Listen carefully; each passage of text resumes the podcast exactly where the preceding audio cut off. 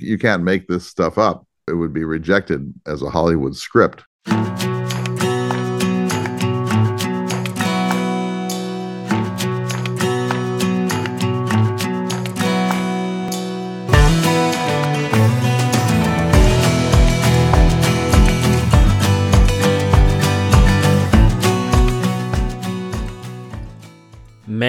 I had the honor and the privilege to discuss the Lewis and Clark expedition with Clay Jenkinson, who I will properly introduce here shortly.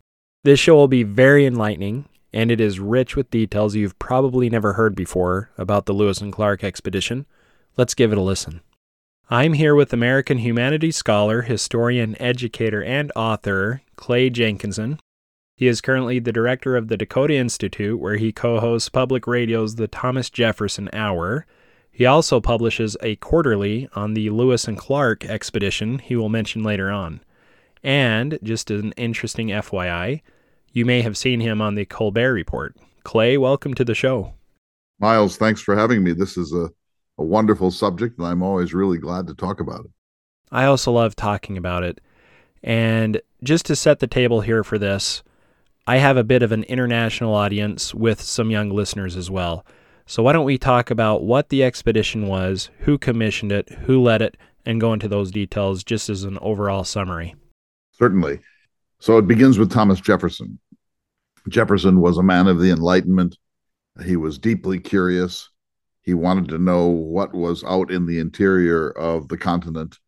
At the time, in 1803, when Jefferson was serving his first term as president, the population of the United States was about 6 million, and over 80% of those Americans were on the uh, eastern seaboard within 50 or so miles of the Atlantic Ocean.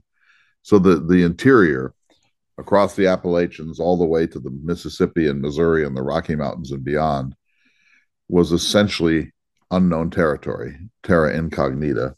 And Jefferson wanted to know what was there. He wanted an inventory of the continent, and he wanted to determine whether there was a water passage across North America, the Northwest Passage. And he wanted to know about Native Americans um, and whether we could find a way to live in peace with them and so on.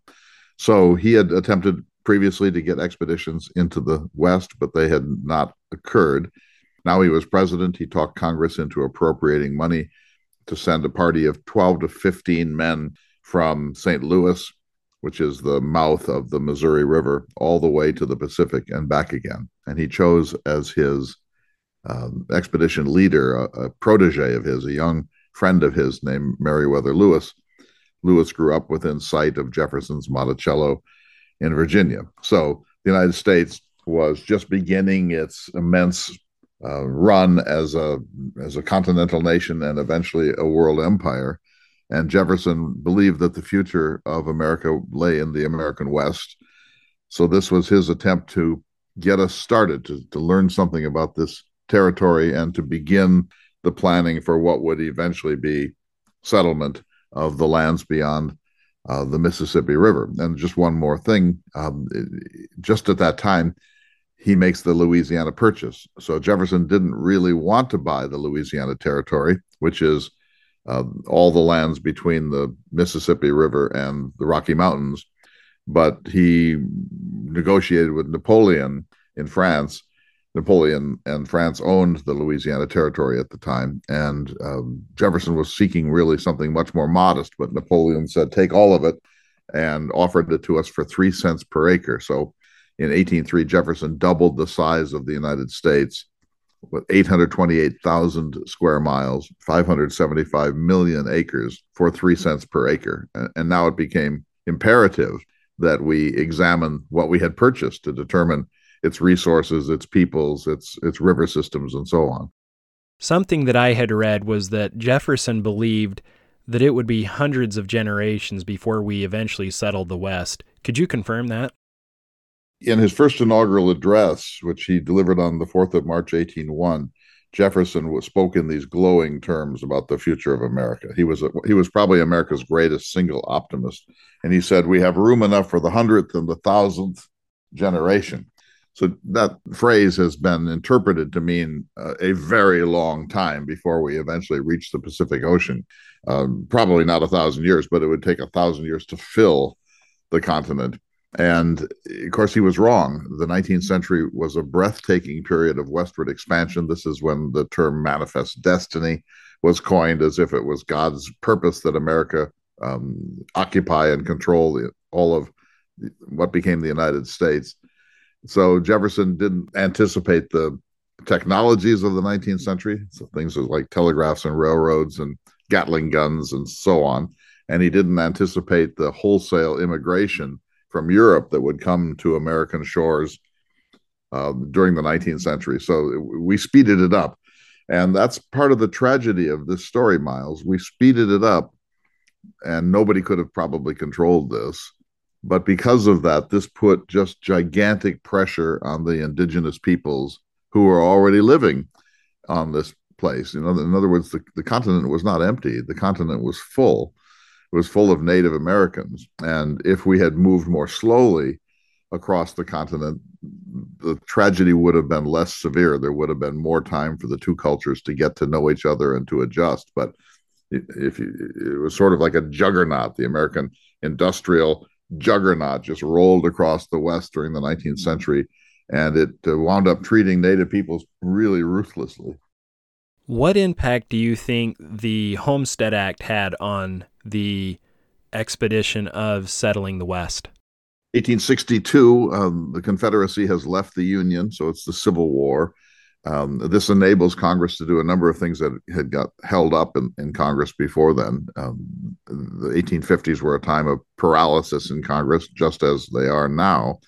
And because of the, the departure of the Confederacy, the Union legislation, the U.S. Congress um, was able to do some things that it had been wanting to do. And one of them was the Homestead Act, 1862, which meant that anyone uh, of any nationality who came out to some place in the West that was unoccupied could choose 160 acres, a quarter of a section, um, and file on it for a very small filing fee. And if they lived on it for five years and made some improvements on it, they would get title to that land. And so this is one of the greatest land distribution systems in human history. And I grew up thinking that it was really um, an amazing and generous thing.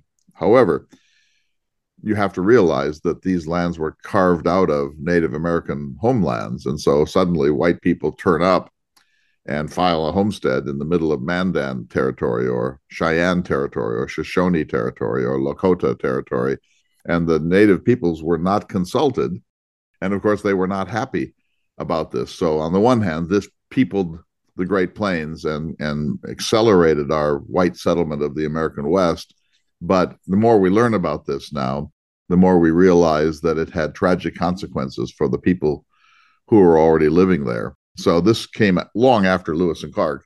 Lewis and Clark, when they came up the river 1803, 1804, 1805, and 1806, told native peoples, We're not here to buy a single acre of your land. We're just passing through. But sometime down the road, other people like us will arrive, and we hope that you will treat them with generosity and help them along. But it was a, a good 60 years after Lewis and Clark that this began to happen. Was one of the reasons why Thomas Jefferson wanted to explore the West because he wanted to establish a trade route with Asia? Is that one of the reasons why?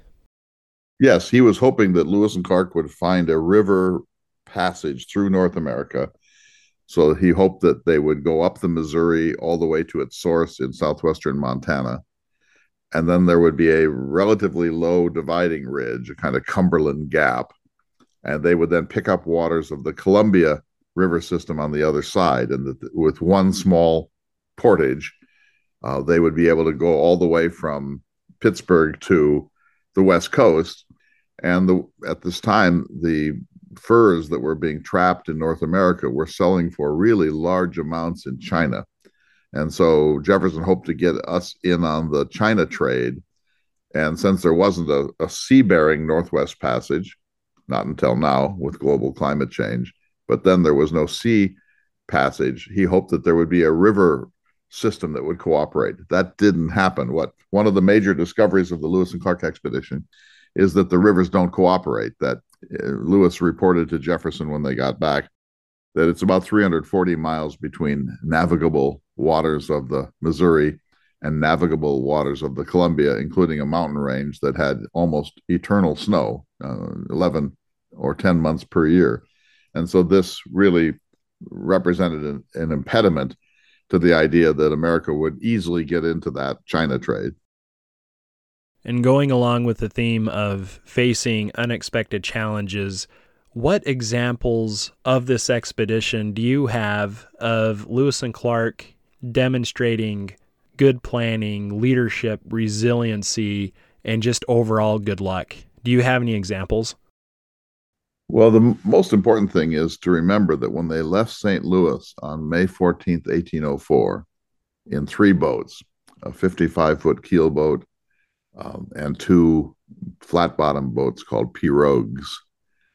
They had about 50 men and they had 30 tons worth of gear. So, just an immense amount of gear rifles, surveying equipment, tools to determine latitude and longitude, a small portable library, gifts uh, and trade items uh, with which to uh, treat with native peoples, food, uh, and so on. They had this immense baggage, but when when they left St. Louis, they had no hope of resupply. In other words, they were going on a two or three year mission where they had no realistic hope of being resupplied. So they had to take absolutely everything with them that they might need. And if they didn't have it, they were out of luck. There were no stores, there were no Ace Hardware stores, there was no Amazon.com. Uh, they hoped maybe there might be a trade ship um, at the mouth of the Columbia uh, and that they would be able to um, buy some things there. That did not happen. And so this is an enormous burden to, to have to plan so carefully that you have everything you're going to need. And it turns out they did. When they got back in 1806, they still had enough um, lead and gunpowder to make the trip at least one more time. So that's the most important thing you have to have. Uh, their clothing soon wore out. Uh, so they had to dress in the skins of deer and elk and so on and wear moccasins. Uh, they ate mostly off the land and they were very successful in this, except for one brief period in the Rocky Mountains so it, it was an extremely well planned expedition. But here's the thing that broke down things that seem small to us. They ran out of whiskey on the 4th of July, 1805, at Great Falls in Montana. So they still weren't even to the Pacific Ocean. And now they had to get to the Pacific and come all the way back without alcohol. And alcohol is not only a, a, a, pleasurable recreation after a hard day of work, but it was a requirement in the U.S. Army that that the enlisted men be given a small quantity of whiskey per day. So that was an issue, and you can't carry a lot of alcohol because it's so heavy, and you can't make it in the field because you're moving. They also ran out of tobacco, and Lewis actually said that the men were more concerned about running out of tobacco than they were about running out of whiskey. And then they also ran out of, I think more importantly, trade goods. They had started with 14 bales of Indian trade goods. Um, those bales would be the size of a large hay bale today, uh, $669.50 worth, one, about a quarter of their budget. But they ran out by the time they got to the Pacific. And, and as they turned back in March of 1806, Lewis said, Everything we have now to trade for all the return journey, for ferrying services, to buy firewood, to buy horses, to uh, secure guides. Everything we now have to trade can be contained in two small handkerchiefs, you know, a few old broken pieces of mirror and some fish hooks and some awls, you know, punch awls and so on. And so they they had to come back to um, St. Louis in 1806, essentially bankrupt, which put enormous pressure uh, on the return journey. They had to really be incredibly resourceful. And the way they did it was this medicine was really primitive in this time but at least they had a medicine kit. And they found that Native Americans who had problems with their eyes or had broken bones or dislocated shoulders or uh, scars or uh, rashes and so on came to them believing that white people had special powers. And Clark sort of became a frontier medicine man, uh, giving people eye ointments and, and, resetting bones and so on. And this became almost their sole means of getting the things they needed from the native peoples that they encountered. And both Lewis and Clark say, eh, it feels a little awkward. This, you know, we're not. I guess we're not doing them any harm, but they knew that the, these were largely uh, sort of parlor tricks. But that's what they were reduced to on the return journey. So I'd say that the most important takeaway of this conversation is that this was an extremely well planned expedition. It could not have been planned better. And of course, behind it is none other than America's Leonardo da Vinci, Thomas Jefferson. So that's part of why it was so well planned. The second thing I would say is that they had enormous good luck. Uh, that when they needed something to happen, it often did. And when something could have gone terribly wrong, it usually didn't. Uh, and the resilience is something I don't think people in the 21st century can understand. So to to sort of get a, a sense of the profile of these men, these were mostly volunteers. You have to sort of think of Navy SEALs or you know the Green Berets or uh, people who who do marathons or triathlons or uh, even more severe physical adventures. These were men with the right stuff. And when Lewis was describing to Clark the kind of men he wanted, he said, I wanted unmarried men, not gentlemen's sons. So, you know, working class, not middle or upper class, unmarried, and men who had a pretty high tolerance for pain and exertion. And so that's a very particular sort of person. And I mean no disrespect, Miles, but neither you nor I could survive this expedition for even a few days. Agreed. And while we're on this topic, how many men did they lose on the expedition? Well, it depends on how you count. So there's a, a, famous medical book on the expedition called Only One Man Died. And that's sort of true. His name was Charles Floyd. He was one of the sergeants. He was one of the um, the best liked men. He kept a journal. Uh, there were only three sergeants, and so that was a distinction that he had. But he died near today's Sioux City, Iowa, on August 20th or 21st, 1804, of probably a burst appendix. We're not sure. Um, they didn't have any capacity to really uh, diagnose what happened, but he died almost overnight. And of course, this freaked them out because they didn't know whether they were suddenly encountering a new pathogen, a virus of some sort. But it wasn't. He he died of natural causes, and they buried him on a on a bluff overlooking Sioux City. There's a beautiful monument there to Charles Floyd, and he's the only member of their expedition who died. However, they did wind up killing two Blackfeet Indians, two Piegan or Pikuni, uh, in northwestern Montana. Lewis led a small group to explore a river to see if it had a Canadian source, because if it had a Canadian source, that would drive back the border. And he was undermanned. He met a group of eight young uh, Blackfeet men, and the skirmish occurred at the following dawn.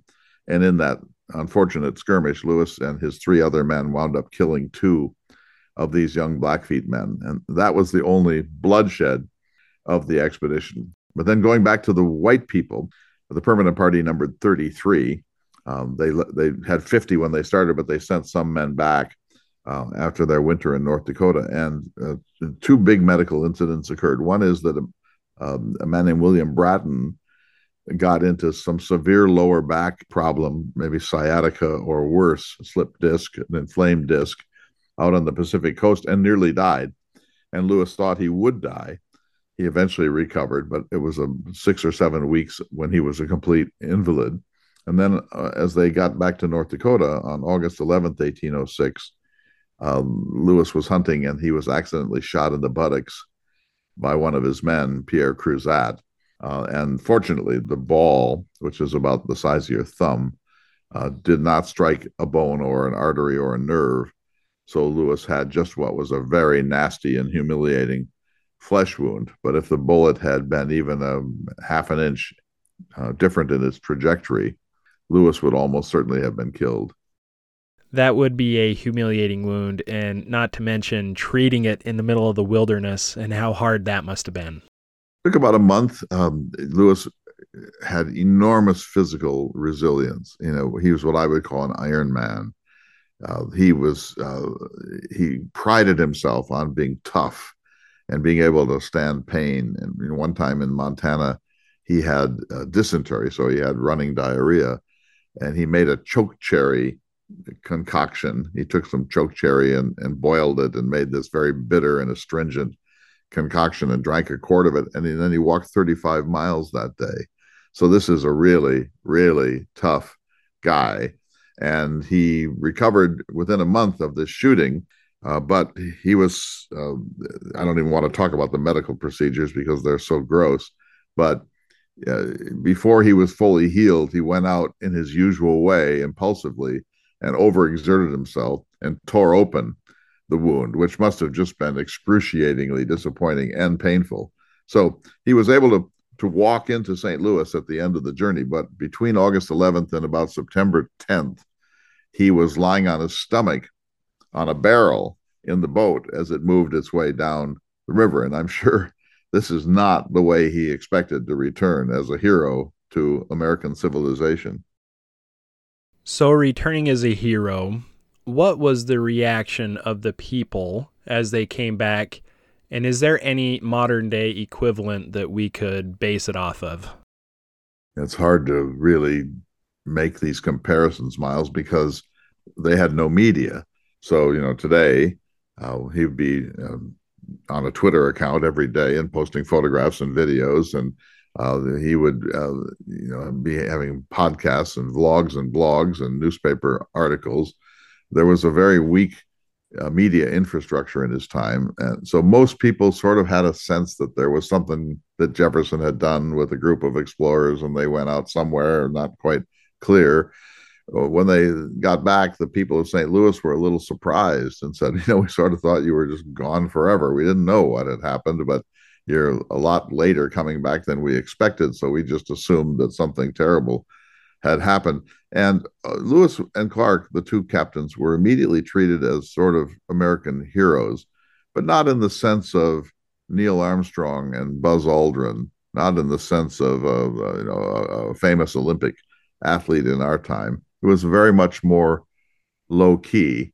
But Jefferson was very pleased with their return, of course, and he arranged with Congress for a compensation package for all of the men, uh, but particularly for Lewis and Clark. But I think that Lewis sort of expected more, that he thought he was now, you know, Columbus or Captain James Cook or Magellan. Uh, and when he got back, he was well regarded but it wasn't fame of the kind that we associate with the Kardashians or fame that we associate with um, Michael Phelps after he wins the swimming competitions in the Olympics.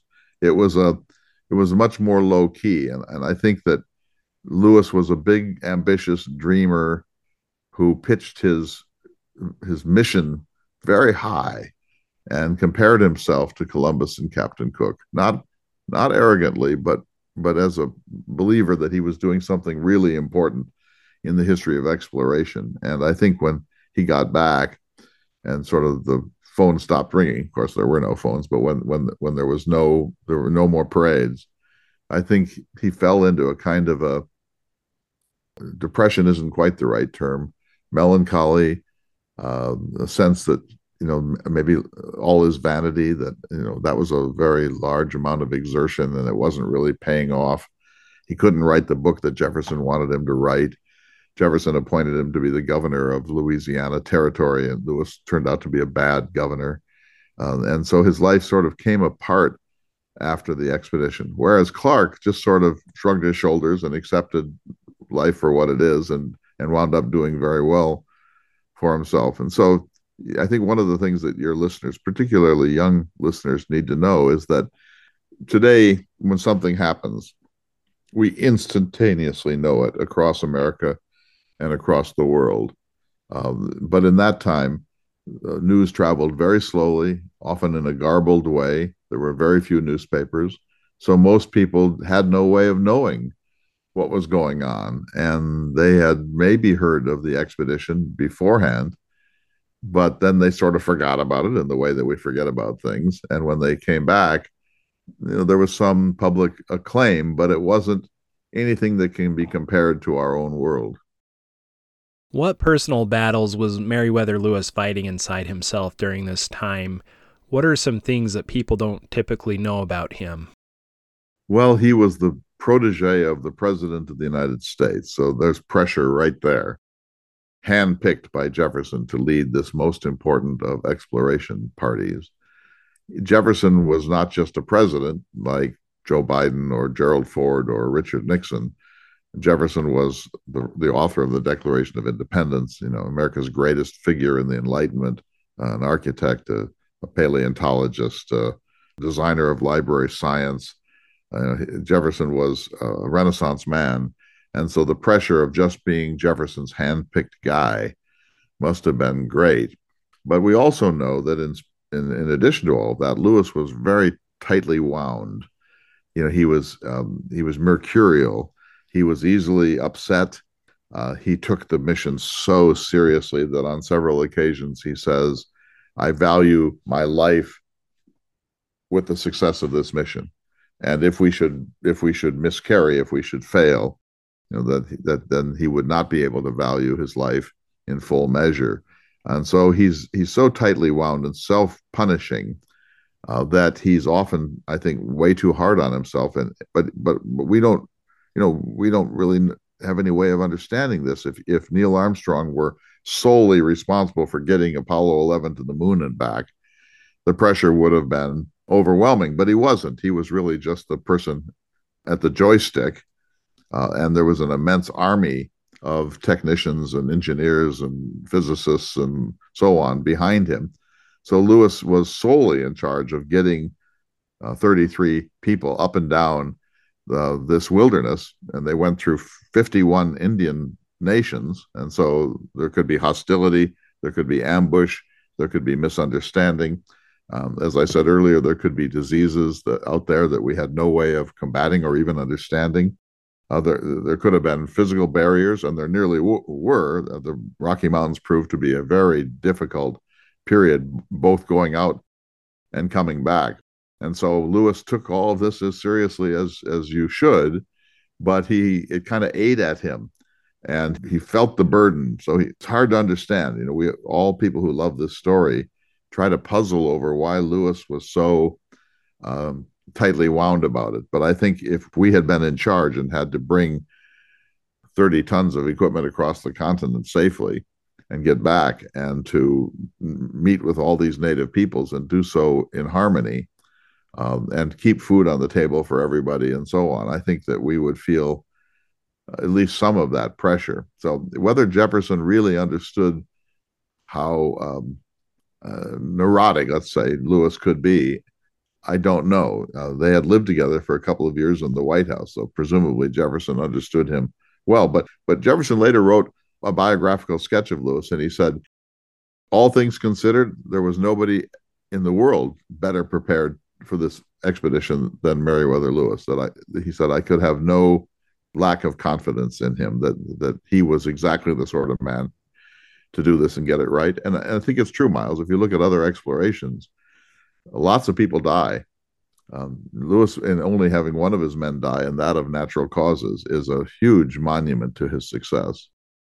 And when you look at the fruit of the mission, it was a success in so many ways. When you look at it from an angle of how many people died on the mission, he had his one crew member die, and then they had that fight with the two Native Americans, and he made it there and back successfully and logged everything and did everything. It was a success, and you can see that by the fruit. And Jefferson said in his biographical sketch of Lewis that he had almost a parental regard for the men of the expedition. That you know he he he didn't just regard them as person A, person B, person C, person D. That he he had a, a very serious personal commitment to their uh, safety and their success, and so you see that. But Clark turns out to have been probably better at this than Lewis. He was less tightly wound. Of course, he wasn't the commander. He uh, was not Jefferson's friend. Jefferson barely knew William Clark. Clark was uh, not uptight or tightly wound. He was the kind of man who can shrug. He had a better relationship with the men of the expedition than Lewis, who kind of kept himself more aloof. And he had a much better relationship with Native Americans than Lewis, uh, including Sacagawea. Uh, uh, we have we've gotten this far into the interview and have not mentioned the most famous member of the expedition, the Native American a woman, Sacagawea. And Clark and Sacagawea became friendly, maybe even friends. And Lewis always sort of held her at arm's length as the interpreter. Uh, but he didn't. Um, he he doesn't waste any of his journal energy on writing about her or worrying about her. But Clark does. Clark took a special interest in Sacagawea, who had a, a an infant son with her uh, named Jean Baptiste. Yes. Why don't you give us a background on her and her origins and just an overall summary of how she fit into the party and what she contributed? I can try. You know, this is everything I'm about to say is controversial. Uh, we know almost nothing about her. We don't know when she was born, but we think it was around 1787. We don't know where she was born, but we think it was in Idaho amongst the Shoshone. Uh, she, we think she was uh, digging um, roots uh, on the plains near Three Forks, Montana, when she was captured by a Hidatsa raiding party when she was 11 or so years old. So she's out innocently digging for food, and uh, a Hidatsa war party comes and kills some people, takes her and somebody else all the way across the Montana to what's now North Dakota, where she is adopted in some sense of the term into the Hidatsa world. Um, it's not clear whether she is fully adopted or whether she's a, a slave or exactly what her status is, but she was she became Hidatsaized. Her name Sacagawea is a Hidatsa name meaning uh, bird woman. Um, so that's what we think. And she joined the expedition on November 2nd, 1804, at in North Dakota at, at this little compound they built called Fort Mandan. And her her husband, Toussaint Charbonneau, brought her along with some buffalo meat for the expedition and he sort of pitched their services and said, "You're going to need horses to get across the Rocky Mountains. I have this woman and her and another one, both Shoshone women.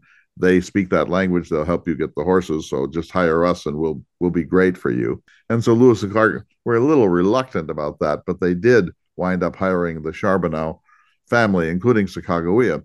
So then they go with her beginning in, in the spring of 1805, and her infant son, who was born during that winter and they go all the way across Montana and get to the Shoshone people, where she is now has her moment. She's being called upon to to translate because, of course, Lewis and Clark don't speak Shoshone, and the Shoshone don't speak English, and so she's the translator. And at that moment, this sort of almost miraculous thing occurs, where they're sitting in this large council tent, and Lewis says what he's going to say. There's a smoking ceremony and there's lots of ritual, but then Lewis says something like, We come in peace for all mankind, which is what explorers say. And then she's to translate this into Shoshone, and she looks up, and the and the the the, the leader of this of this band of the Shoshone is a man named Cameahwait, and it turns out that Cameahwait is her brother, and so you can't make this stuff up. It would be rejected as a Hollywood script. So they they cross all of Montana. She's been hired as a minor interpreter to help them get horses. They get into this council tent. She looks across and realizes this is her brother that she, I'm sure, never expected to see again. And he never expected to see her after she was captured. When Lewis sees this, he's sort of looking um, aside at Clark, thinking, "Yeah, this is going to really help with the horses. You know, this is this is probably the making moment of the expedition." And so it's a it's one of the great romantic coincidence stories in the history of the American West. And they went on then to get the horses. And Sacagawea had a chance to stay with her birth people, the Shoshone, but she chose to continue to spend her time with the expedition and the, went all the way to the Pacific and then all the way back to North Dakota. I always get emotional whenever I hear or tell that story about her meeting her brother. And I am always so impressed with the timing of it because this was a make it or break it moment for the expedition, right? Because they had rowed all the way up the river and they had to cross all these mountains and they needed those horses. Is that correct? It's make or break. So that the choke point of the expedition is the Rocky Mountains, the Bitterroot Mountains in on the Montana Idaho border. If they started with 30 tons worth of gear, they had to get whatever was left. So let's say 20 tons they had to get that over the Rocky Mountains. And now they're facing gravity, and the Rocky Mountains are not the Appalachians, and there's no Cumberland Gap. So they need horses. There's no way they're going to haul all that gear on their backs over the mountains for a couple of hundred miles. And so they have to have the horses. And that's how Charbonneau had pitched his services. They said, You're going to need horses, and she can get them for you.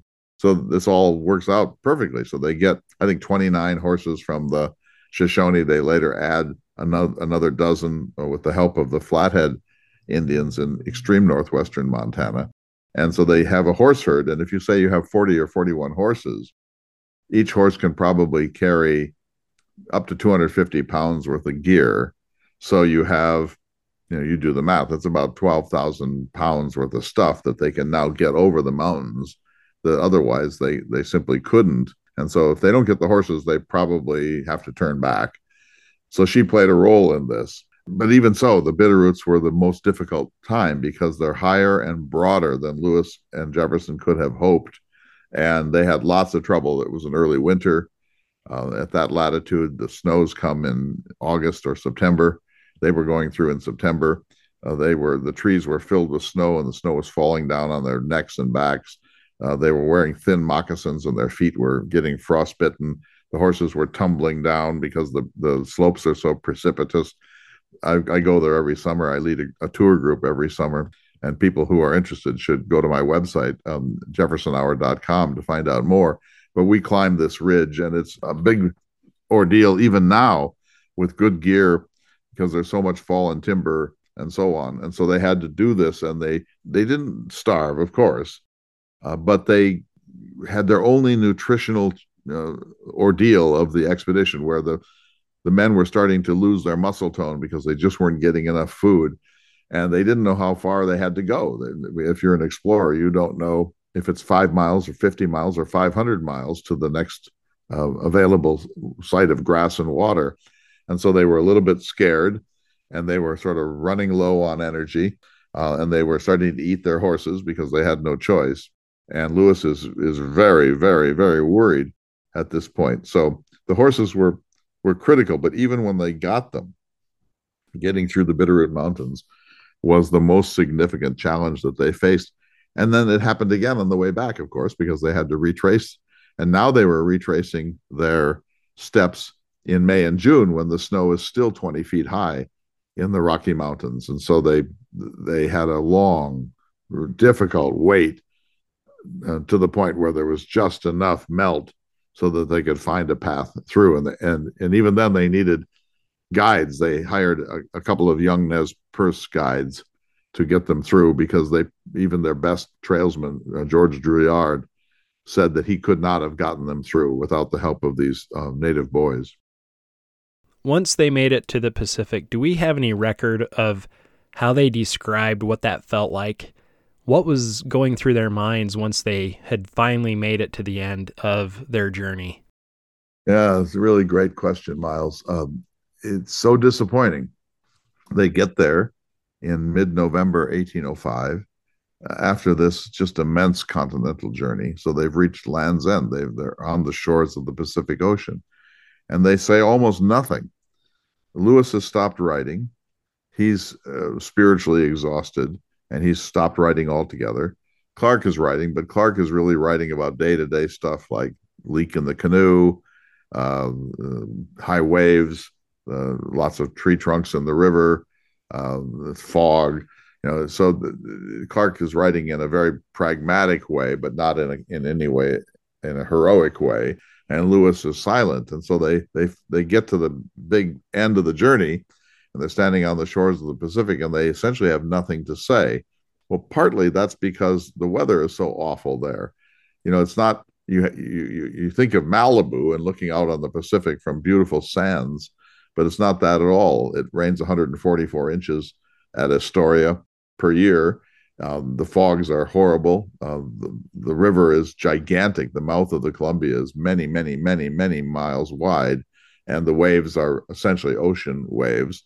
And the campsites that they're stuck in, they called one dismal niche, and they're just soggy and wet and grumpy, and it's not how they expected things to turn out.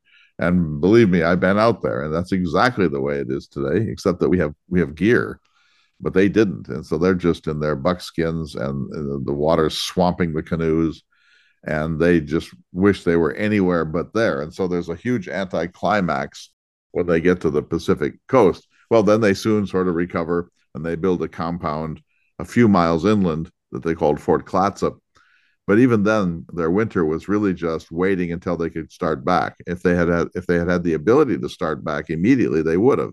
But of course, it's winter, and so they're just delaying. When when is the best time we can start back and, and have any reasonable hope of getting through the mountains? And and and even then, they started approximately two months too early. So nobody had any idea that this was what the climate was like out there. Nobody could know that the Pacific rainforest in Oregon and British Columbia and Washington is as it is. It has to do with ocean currents and, and a lot of other factors. So they probably thought that the the Pacific Ocean would look a lot like the Atlantic Ocean, uh, including the shore life, and it just didn't.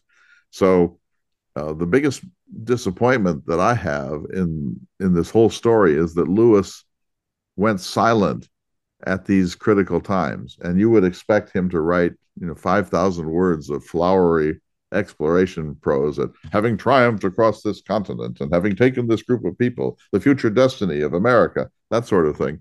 But he doesn't. He's just completely silent and clark is really talking about you know can we get enough food in the men so that they uh, have enough energy to go around the bend uh, tomorrow if the weather clears up a little bit. So it was a miserable winter on the pacific coast and they weren't really happy until they got back to Montana. Once they crossed the Bitterroots on the return journey, and it was even more difficult than on the outbound, they wind up in today's Missoula, Montana, and, and suddenly there are buffalo in infinite numbers, and all their worries are over. And I bet they just had a feast. Uh, there is something I want to hit on, and that is the journaling. Who is behind that? Because the reason we know so much about this expedition is the journals that were kept. So, who was the person that had that idea? Yes, um, behind it was Thomas Jefferson. So this is again a great question and something of a mystery. So Jefferson, in his famous instructions that he wrote on the 18th of June, 1803, says to Lewis, you know, keep a record of of your travels, and when you have moments of leisure, get copies of them in case something happens, and maybe send back copies if there's some way to send back some. But be sure that you don't lose anything. Um, the instructions are are really a fascinating document of the Enlightenment, and they show the breadth and genius of Thomas Jefferson. It was very tall order for poor Lewis. But what Jefferson really, really wanted, Miles, was latitude and longitude. So you know, this is the grid of the Earth, so you know exactly where you are. If I if I tell you the latitude and longitude of Bismarck, North Dakota, where I am today, any person anywhere on Earth can can pinpoint it on a globe or a map. And this was a new science. Longitude is a very complex issue, and it was just coming into its own. Uh, latitude is easy uh, or comparatively easy. And so Jefferson wanted these coordinates of where the natives lived, where the confluences of the rivers were, where the source of the Missouri was, where uh, the, uh, the, Rocky Mountains interlocked with the Columbia and Missouri systems. He wanted latitude and longitudinal coordinates for every important thing that another explorer would be able to recognize. And Lewis spent hundreds of hours trying to do this, but his data have never made any sense to mathematicians. And so, in this sense, Jefferson was quite disappointed with the expedition. But the expedition members took the journal keeping very seriously. So, Lewis kept a journal, although it's fragmentary. Clark kept a journal that's almost 100% complete. John Ordway, one of the sergeants, never missed a day. Patrick Gass, one of the sergeants, kept a journal and, and turned it into a book, so we don't have the original anymore. Joseph Whitehouse was the only private that kept a journal, and it's not complete, but it's um, a really amazing document. Um, Charles Floyd kept a journal, but he died uh, just a few months into the expedition. And one other man, Robert Frazer, certainly uh, we know kept a journal, but it's lost. But even so, what we have, Lewis, Clark, Ordway, Gass, and Whitehouse, uh, gives us 13 stiff and stout volumes edited by Gary Moulton of the University of Nebraska. So we have um, more than a million words, and Lewis and Clark have been called the writingest explorers in American history. And that's a just conclusion. But the one thing we want more of is Lewis. And Lewis is missing for 451 days, which is over half of the expedition. And I have a chapter in my book, The Character of Meriwether Lewis, about this. And I think I've made sense of it. But Lewis did not keep a journal for about half of the expedition. And all, everyone who loves the story wishes that he had.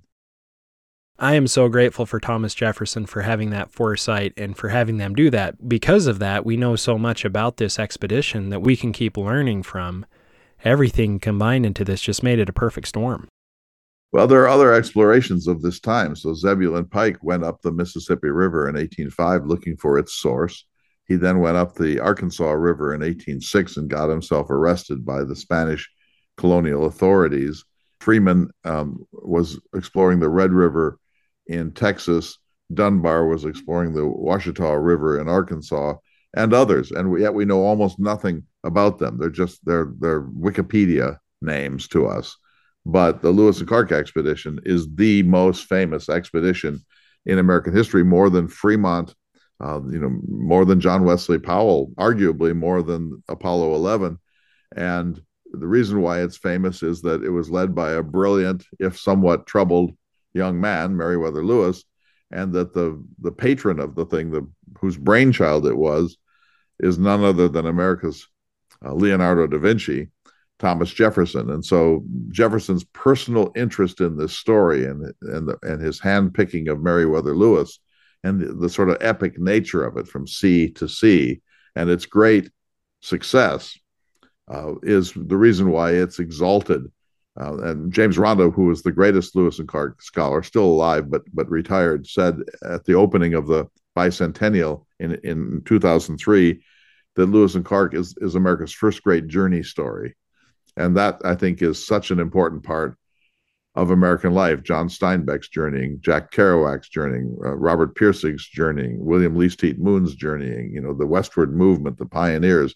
That America is really a journey story from sea to sea. And the first great iteration of that was Lewis and Clark. But if you take Jefferson out of the picture, it's less, much, much, much less. If you take Lewis out of the picture, it's also less because even though he was a little bit wacky, um, he's a genius too. Uh, Clark is not. Clark is just the ideal second guy, but he would not be the great uh, expedition leader. So we're very, very fortunate in this that Jefferson had this fast uh, this fascination. You know, Madison didn't. His successor, uh, his predecessor, uh, John Adams, didn't have this fascination. Even George Washington was not as fascinated by the West. It was Jefferson alone who believed that the West was America's destiny, and he happened to be president at a time when uh, he could send this expedition to do it, when the West was still uh, howling wilderness from a white perspective. There are so many stories that we can take away from the Lewis and Clark expedition. I have loved this conversation. It has been so rich, and I really hope a lot of my listeners and a lot of men everywhere look into this story because with their completing of the expedition and their planning and never giving up and going through all these tough times, there are many things that we can take away from it. So, Clay, thanks for coming on. I really appreciate it. Before we end, where can people learn more from the books that you've written? How can they kind of get into this? Do you have anything else that they can look into in order to learn more? Well, they can go to my website. So there are two of them Thomas Jefferson uh, Hour, jeffersonhour.com.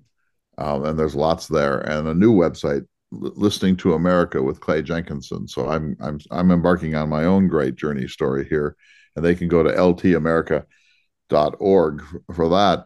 They can also subscribe to the Journal of Lewis and Clark. I edit it. It's a quarterly. It's beautiful. It's called We Proceeded On. And if you just go to the web and, and type in We Proceeded On, it'll take you to Great Falls and you become a member of the Lewis and Clark Trail Heritage Foundation. And it's it's a really interesting, glossy, 40 or so page quarterly journal, and the price is right. They can come on my tours every summer. I lead a Lewis and Clark tour in Montana and Idaho. It's the best week of my best 10 days of my life people can sign up at jeffersonhour.com or jeffersonhour.org.